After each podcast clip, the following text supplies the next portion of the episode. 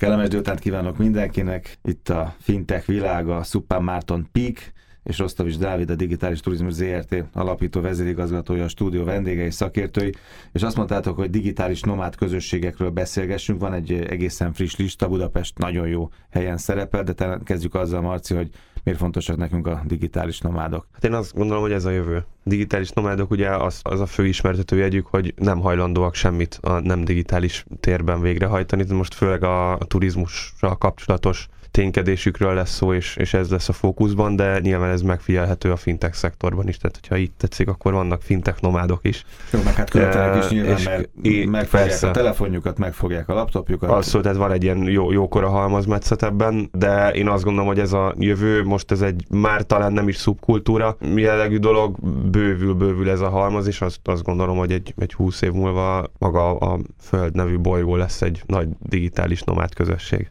Jó, de egyelőre még még lehet, hogy ők vannak kevesebben. Dávid, megnéztem a listát, amit átküldte, ez nagyon impozáns. Hatodik hely, ugye Budapest mindenféle Igen, kategóriában. Jelenleg hatodik helyen szerepel Budapest. 978 városból a hatodik. Szerintem ez egy kiemelkedő eredmény, amiről úgy gondolom, hogy nem nagyon tudnak Magyarországon jelenleg az emberek.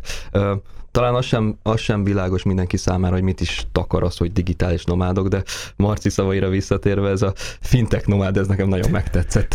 Megalkotott egy új, új fogalmat itt beszélgetés alatt. Tehát digitális nomádok, van egy oldal, a nomádlist, nomad.com. Ezen az oldalon olyan digitális nomádok tudnak egymáshoz csatlakozni, akik legalább 8-10 országba eljutnak egy évbe, és uh, ugye, hogy arra Ez térünk, a beugró, ez az alap. Ez a beugró nagyjából, igen, és egy, egy virtuális, egy interaktív térképen lehet nyomon követni, hogy ők merre mennek a világban, és hol, hol dolgoznak. Ugye effektív csak az okostelefonjukat és a, és a laptopjukat használják erre, tehát nem minden szakma alkalmas arra, hogy te digitális nomáddá válj. Most ez egy trendi kifejezés, úgy, hogy az innováció, vagy a startup, vagy éppen mondhatjuk, hogy a, a fintek, de igenis ehhez fel kell készülni. Tehát nem úgy van, hogy felkapjuk a hátizsákunkat, mm. és akkor mi most holnaptól digitális nomádok vagyunk, és Ázsiában fogunk élni két éven keresztül. Mert hogy ők ugye ezeken a technikai eszközöken keresztül, meg az interneten keresztül gyakorolják a hivatásukat, építik a karrierjüket, talán még pénzt is keresnek, haladnak előre a rangléten, tehát valahol dolgoznak a világban, és közben állandóan mászkálnak a zsákkal, meg ezekkel a cuccokat. Nyilván ez szakácsként, köművesként, vagy nem tudom, vagy sebészként, ez nehezen keresztül vihető nyilván. Igen, maximum szímszezhetnek, igen, és akkor építhetik a digitális köművesként a város. Nagyon érdekes, hogy hogyan találkoztam én ezzel az egésszel. Én ennek a, ennek a közösségnek tagja vagyok, ez 14 ezer embert tömörít maga alá, és a legtöbben fekszenek a tengerparton, és, és ott, ott írják a cikkeiket, blogolnak, vagy éppen freelancerek, programozók, designerek, vagy akár építészek. A dolog vonzó. Na, nagyon vonzó, tehát egy, egy, egy érdekes életforma, ahol tudsz találkozni emberekkel, meg tudod osztani a, a, az élményeidet. Ugye szokták mondani, hogy a, az új, mondjuk a sikernek az új fogalma a belső béke, vagy a harmonikus élet ebben a nagyon felgyorsult materiális világban. Én úgy gondolom, hogy ez az életforma lehetőséget teremt ahhoz, hogy az ember tényleg megtalálja a belső útját is, mellette dolgozzon, fejlődjön és világot lásson. Egy óriási tapasztalat. Kiszakítva a régi közösségből, mindenféle viszonyból, valószínűleg egy teljesen új építkezésre van itt lehetőség a világ másik rejtett zugában. Így van, és ugye ha onnan indulunk ki, hogy hogy szakma, az infokommunikációs háttér a, legfont, a legfontosabb. Tehát az infokommunikációs infrastruktúra nélkül nem létezik digitális tér. Tehát beszélgethetünk itt digitális forradalomról, vagy éppen a Marci lezárta három héttel ezelőtt a digitális forradalmat, és már digitális korszakban élünk. Tehát beszélgethetünk digitális korszakról, hogyha egyszerűen nem tudunk csatlakozni a, a wifi-hez vagy a felhőhöz, és, és nem tudunk egymásnak adatokat küldeni. Egy picit vissza ezzel a listához. Például az internet ez egy szempont volt, ugye? Tehát az internet Így van. biztonság. Így van. Ugye ki kell emelni azt, hogy a magyar fejlesztési politikában ugye a, a lefedettség, az internetes lefedettség Magyarországon az egy, az egy kiemelt stratégiai pont. 30 megabit per szekundum az átlagos megjelölt érték ezen az oldalon.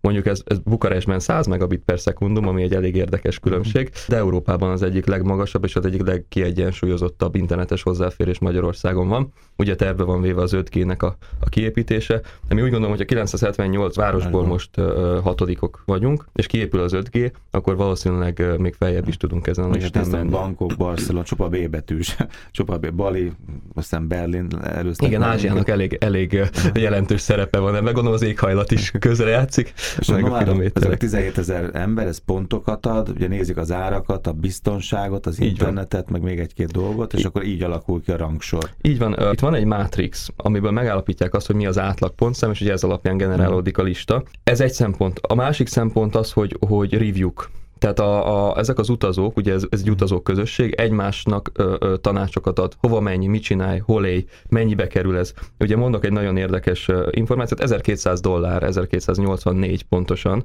az az átlagos havi pénzmennyiség, amit, amiből Budapesten jó életet lehet élni. Ezt a közösség mondta. A, például másfél, másfél dollárért tudsz venni egy, egy kávét, ha elmész egy kávézóba Igen. átlagosan. Mondjuk ez az érték, hogyha elmegyünk egy picit, mondjuk 200 kilométerrel arrébb, egy másik országban mondjuk Melyik vagy irányba nyugatra, akkor, akkor ez az érték, ez a duplája. Tehát, hogy a, a cost of living, a, így szokták meghatározni a digitális nomádnak a, úgymond az, Az életfeltételnek a költsége. Ugye? így van. Tehát, hogy hogyan, hogyan is tudsz te digitális nomáddá válni, a leges legfontosabb érték a cost of living. A biztonság is nagyon fontos, és abban azért sokakat megverünk, azt láttam. Tehát a, a nagyvetétársak közül is, meg akik minket megelőző, azok is biztonságban azért hátrébb vannak. Tehát Budapest egy biztonságos városnak számít a digitális nomádok körében. Így van, biztonság. Én úgy gondolom, hogy, hogy jelenleg Budapest és Magyarország is egy nagyon-nagyon-nagyon biztonságos hely lett. Az is volt, de még inkább amióta ugye a kormányzat meg a teljes társadalom jobban odafigyel arra. Ugye sajnos történtek olyan dolgok a világban az utóbbi időben, amit, amit egyszerűen nem lehet felfogni, másrészt viszont félelemmel tölti az embereket. És úgy gondolom, hogy erre időben tudtunk reagálni, ami a turistáknak is vonzó. Tehát, hogy arról beszélgetünk, hogy mondjuk a Bazilika környékén vagy a, vagy a, a várban, a, a sétáló utcák mellett most már ki vannak téve ezek a, a betonpillérek, és, és egyszerűen nem tudsz bejutni semmilyen gépjárművel ezekre a területekre, az a, az a turistákban egy biztonságérzetet fog kelteni. Ugyanúgy, hogy idején mondjuk két-három hónapra egy fiatal dolgozni szeretne, élni szeretne, szórakozni szeretne, nem arra akar figyelni, hogy akkor kimehet az utcára, vagy nem. Tehát ez egy, én úgy gondolom, hogy ez egy jelentős faktor, főleg, hogy a digitális nomádokról beszélünk, azért ez nem a 40-50-60 éves generáció, tehát sokkal még szülői engedéllyel, vagy éppen szülői beleegyezéssel is utaznak. Azért ez a, a te asztalod is, Marci, mert ez a réteg, ez aki utazik és elköltett 1200 dollárt, vagy min- minimálisan, hogy ennyi, ezek, ezek költenek, ezek nyitottak mindenféle pénzügyi újdonságra, mindenféle technológia újdonságra, tehát ők is azok lehetnek, akiket érdekelnek az új megoldások, az innovatív megoldások. Abszolút Sőt, érdekelnek, meg, meg evidenciaként használják, tehát tulajdonképpen szerintem ez az egész irány, hogy digitális nomádság, meg digitális nomáddá válás, ez nem működik a fintech megoldások nélkül, és most ez tök mindegy, hogy ezt fintechnek nevezzük-e vagy nem, hanem a, a, a pénzügyeknek a digitalizálódása nélkül, mert ezek az emberek Nem amikor el, elutaznak, akkor, akkor nem akarnak bemenni biztosítást kötni a biztosítónak a fiókjába, nem akarnak készpénzt fölvenni ATM-ből, nem akarják magukkal vinni az adott esetben világ másik pontján levő tök ismeretlen devizájukat készpénzben, amit aztán jó drágán a repülőtéren leváltanak, és akkor sorolhatnánk tovább. Nyilván ők azt várják, hogy egyszerűen egy darab, ahogy egy darab laptoppal meg telefonnal mellé csapnak mondjuk egy darab bankkártyát, és akkor azzal végig tudják élni az életüket, vagy végig tudják csinálni ezeket az utazásaikat, és ezt mondjuk egy darab applikációból menedzselve gyakorlatilag használni tudják. Az ő visszajelzések nagyon fontosak, meg az ő iránymutatásuk, mert csak egy 17 ezeres közösség, de ez nyilván robbanásszerűen nő majd, és írtál egy cikket, azt is olvastam, hogy kifejezetten, hogy az utazási szakmára vonatkozik, mert hogy téged idézek, ez egy hatalmas adatnyomot létrehozó közösség, Így van. amit aztán ez az iparág, ha ügyesen használ és jól használ, akkor rengeteg prospektust, meg videót, meg filmet, meg újságíró tartásának a költségét válthatja ki ezzel a fajta eszközhasználattal. Igen, talán úgy is megfogalmazhatjuk, hogy a leges legfontosabb dolog jelenleg a turizmus fejlesztésben az interakciónak a, megléte. Tehát a turistával kapcsolatba kell kerülni. Hogyan tudunk vele kapcsolatba kerülni? Egyértelműen az okos telefonján keresztül, vagy éppen a, a táblagépén keresztül.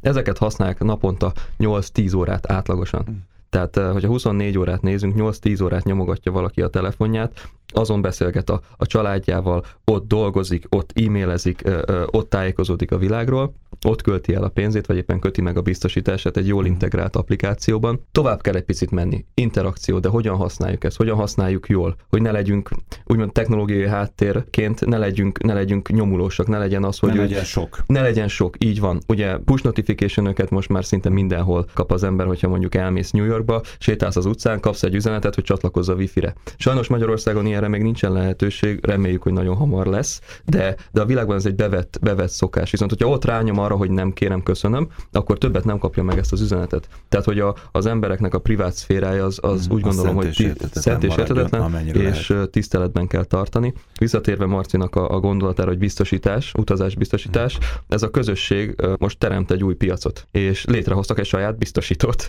önmaguknak, mert ugye teljesen más utazási szokásokkal rendelkeznek, mint egy átlagos utazó. És tehát, más kockázatokkal. Más kockázatokkal, tehát meg szokták különböztetni a, ezen a piacon a turistát az utazótól. Ugye mi a különbség? A turista az, az két-három-négy napot tölt egy helyen, fotózik, jókat eszik, talán hagy egy review-t, és tovább megy, mm. még egy utazó az autentikus világot akarja megismerni, ő be fog menni a hetedik kerület mélyére, ő el fog menni megtapasztalni az igazi Budapestet, nem a régi Budapestet. Nem három napot van itt, hanem egy-két-három hónapot van itt, és uh, egyszerűen mások az igényei. És közben millió nyomot hagy, és ez a millió nyom mindenhova eljut. Ez egy óriási adatrobbanás, uh, amit kezelnünk kell. És hogyha jól kezeljük, és jól tudjuk hasznosítani, akkor rendkívül jó statisztikákat, tanulmányokat és, és uh, olyan piaci előrejelzéseket tudunk adni, amiből tudjuk fejleszteni ezt az iparágat. Ami nagyon fontos, ez az iparág, ha most résen van, és jókor lép, akkor e- ezt a fejlődő közösséget, ez nagyon jó tudja használni reklám, marketing, mindenféle célokra. Volt egy dolog, amit nem nagyon értettem, azt magyaráz már meg a Thomas Cook egyik, vagy némelyik irodájában már van ez a, ez a virtuális valóság élmények, hogy a recepcióval kapcsolatban vagyok. Picit egyel hátrébb lépek, ugye mi is céges szinten vagy szervezeti szinten uh, célul tűztük ki azt, hogy, hogy egy virtuális ö, ö, utazást tudjunk majd szolgáltatni a, a ügyfeleinknek, ami egyrészt azért jó, mert könnyebben dönt az ember, tehát el tud virtuálisan ö, ö, utazni valahova, úgyhogy effektív ez nem kerül neki pénzbe.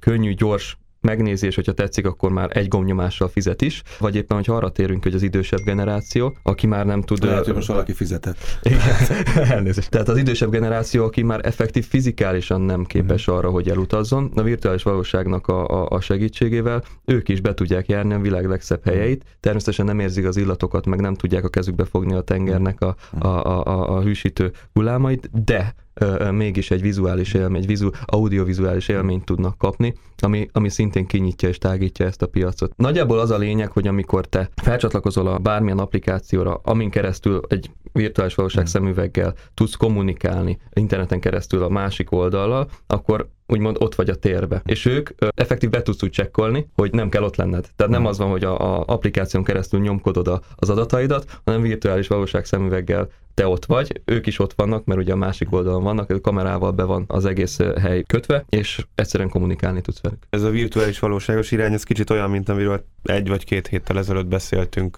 tudod, a DBS banknak, a, a igen, szingapúri igen. banknak a bankfiókjai. Ami egy ahol... az a kávézó benyomását keltette. Igen, és, és be tudsz hogy ember nincsen, de hogyha, hogyha nagyon szeretnél embert látni, akkor fölveszed a szemüveget. Fölveszed a szemüveget, és, és akkor intézhetőek az ügyek nagyon idézőjelben klasszikus módon, vagy nagyon modern módon, hogy úgy tűnjön, mintha klasszikus lenne. Ez amúgy azt jelzi, amiről talán ebben a műsor, vagy a két héttel ezelőttiben is beszéltünk ennek a kapcsán, hogy azért az emberek hiába van egy iszonyatos fejlődés a világban, ilyen, hogy föltesz egy szemüveget, és akkor olyan, mintha ott lennének az emberek. Eddig ehhez jó sokat kellett inni, hogy ilyen megtörténjen. Az emberekben megvan a, az indítatás, vagy még megvan a késztetés, hogy a klasszikus dolgokat használják és beszélgessenek egy másik féllel. Ez mindig egy jó visszacsatolás egyébként az ilyesmi cégeknek, mint, mint akár a digitális turizmus, akár az általán vezetett fintech székcsoport, hogy figyelni kell az embereknek egy kicsit a lelkére is, hogy, hogy mi az, amire vágynak. Itt Magyarországon figyelünk erre? Figyelünk a digitális nomádokra? Én értem, most ezen a listán iszonyú előkelő helyen vagyunk, és nagyon sok mindenkit megelőztünk, és nagyon jobb szegmensekben vagyunk jók, ez jól látszik. De most utazni lehet Magyarországon? Az idegenforgalom látszik, hogy előbb-utóbb erre harapni fog. Nyilván nem ez a 17 ezer, ez még így nagyon picinek tűnik, de ez valószínűleg egy-két éven belül százezres nagyságrend lesz. Ők a véleményformálók. Én mindig úgy gondolkodom, hogy a, a, a piacot alakítják bizonyos csoportok, olyan emberek, akik, akik már egy lépéssel vagy kettővel előrébb járnak